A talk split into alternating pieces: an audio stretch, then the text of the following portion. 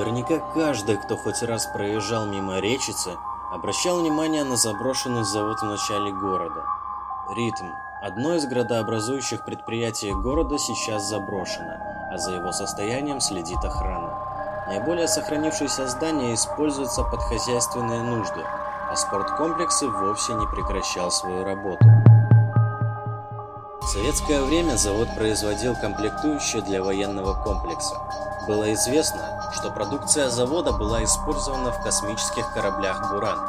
После распада Союза деятельность завода вернулась в мирное русло, и уже в 1999 году Ритм выпускал 26 наименований продукции, которая применялась в бытовой мелочи. Чуть позже, в начале нулевых, завод был окончательно признан банкротом. Спустя годы простоя завод обретает надежду, получив инвестиции от гражданина Ирана Рамина Мансуряна. ООО «Ритм» переименовался в СП «Катекс Полесье», а предприятие стало заниматься производством медной катанки. Грандиозные инвестиционные планы Мансуриана должны были привести к отказу Беларуси от импортной аналогичной продукции.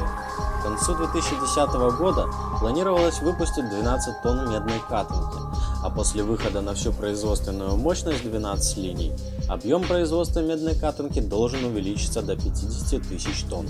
В денежном выражении это 300 миллионов долларов.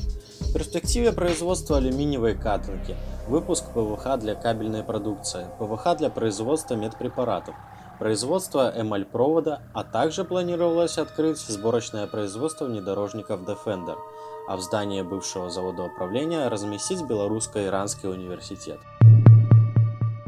К сожалению, инвестиционные планы так и остались на бумаге. Проработав так несколько лет, предприятие не вышло на производственные мощности. Производство стало.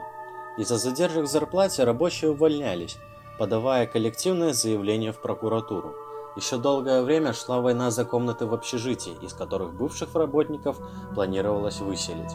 В марте 2017 года собрание акционеров решило ликвидировать компанию. По состоянию на август 2019 года завод заброшен и постепенно разрушается.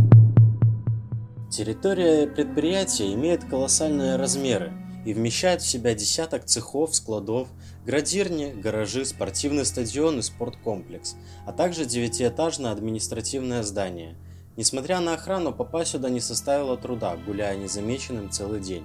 Любые внешние залазы постоянно заделываются, но и входы со стороны внутреннего двора также заперты. Окна практически везде разбиты, а внутри царит разруха. Внутреннее состояние объектов одинаковое, тоже касается и сохранности. В цехах можно встретить множество мебели, приборов, станков и даже остатки продукции завода. Удивление вызывает встречающаяся облицовка из гранита, типография и даже свой кинотеатр. Административный блок также однотипный. Встречается множество сохранившихся кабинетов с мебелью и документацией. В лабораториях и мастерских еще полно рабочих приборов и даже химикатов. Выходы на крышу свободные и позволяют забраться на самую высокую часть предприятия. Сейчас ритм находится во власти природы, сталкеров и мародеров.